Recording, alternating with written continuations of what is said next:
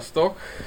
MC vagyok. Én pedig Drag, és most Kölnből jelentkezünk egyenes élőadásban. Na jó, hazudtunk. Igen, mert mire ti ezt halljátok, valószínű már másnap lesz, tehát ez a keddi napnak a rövid podcastes élménybeszámolója. Hát nagyon-nagyon jól éreztük magunkat a mai nap, és olyan emberekkel találkoztunk, és olyan figurákkal ö, ismerkedtünk meg, és olyan játékokat láttunk, és olyan bemutatókat nézhettünk végig, amiket eddig csak különféle internetes trélerekben.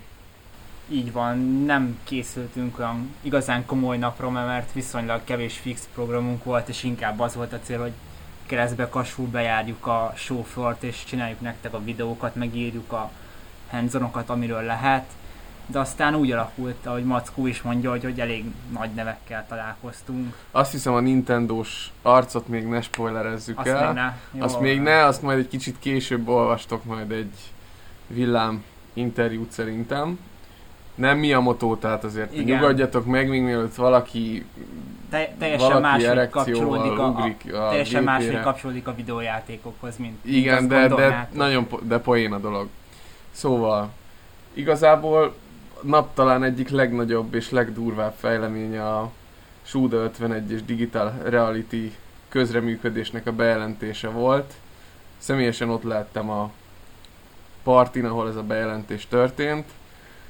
Tehát egy olyan magyar játékot fognak fejleszteni, amelyet tehát félig magyar, félig pedig Grasshopper Manufacture fejlesztés. Jelen volt a japán képviselet is, tehát itt volt Suda 51, itt volt például biztos, bizonyára emlékeztek a Rule of Rose nevezetű régebbi, ilyen kicsit elvont japán játéknak a designere is, tehát a Grasshopper Manufacture fő képviselői. Csináltunk interjút is, mire a podcast kiderül, kikerül az oldalra, remélhetőleg ezt olvassátok már. Nap, nap legnagyobb, legdurvább része, mikor megláttuk, megláttam Súdát így. Első gondolatom az volt, hogy úristen, a második gondolatom pedig az volt, hogy hé, ő is ember. Tehát így teljesen jó pofa, közvetlen, abszolút fittyet hány ezekre a szigorú japán szabályokra, tehát mindenkivel kezet fog, nincs az, hogy hajlongás, még nagyon féltem a protokolltól, és ahhoz képest egy teljesen laza, nyugati kultúrával azonosult embert láttunk extravagáns ruhába, aki a, nem tudom, a Game Thrillersnek például a női WC-ben adott interjút. Többit azt szerintem olvasját, olvashatjátok majd a, az írományunkban. Igen, biztos nagy élmény volt. Mackora vártunk a hotel előtt, és kb. remegve jött ki, hogy Nem, nem tudtam megszólalni. mi történt?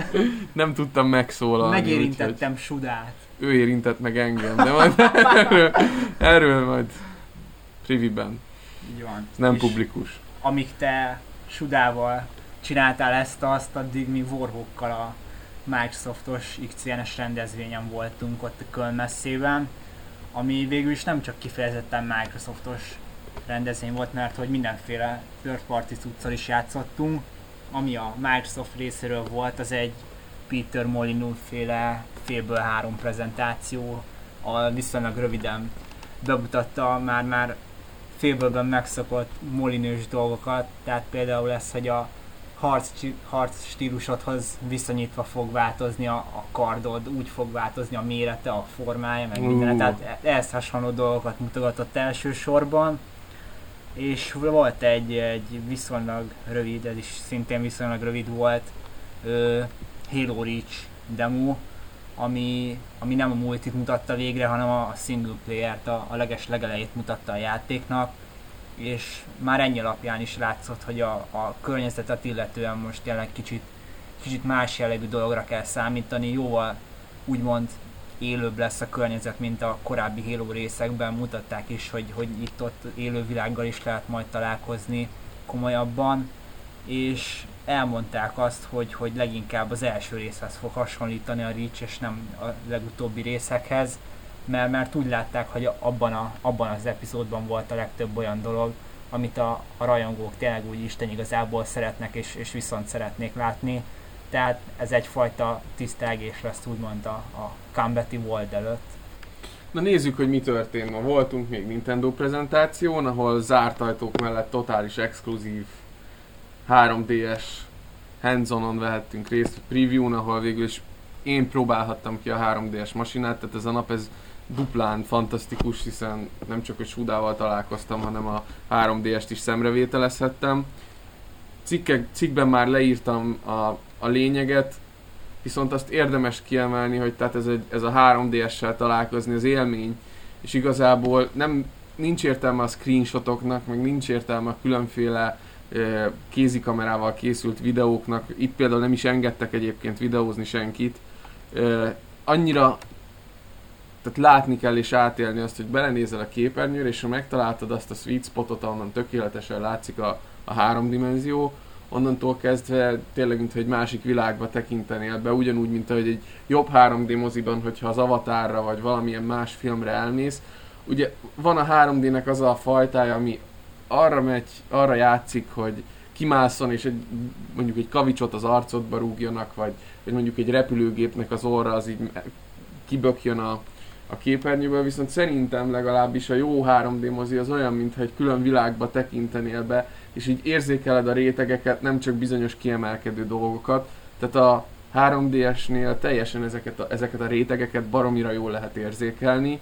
Látod azt, hogy mi van mélyebben, mi van közelebb, és gondoljatok bele abba, hogy a grafika is egy a kézi konzolon megszokottól, igen, még az iPhone-tól is jobban néz ki, ha a Rage Prezi-től nem is, de az általános iPhone és általános PSP játékoktól azért jó, jóval szebbek ezek a 3D-es játékok, és ezt kombináljátok össze a 3D hatással, plusz vegyétek hozzá azt, hogy például a Mario Kart Prezinél iszonyatosan jól lehetett látni azt, hogy a pályadizájnnál rámennek arra, hogy ezeket a háromdimenziós térhatásokat eszméletlen ugratókkal, eszméletlen emelkedőkkel, gördülő sziklákkal és hasonlókkal, lavinákkal megbolondítsák. Tehát ha ezt kihasználják, akkor ez egy igazán, igazán jó dolog lesz.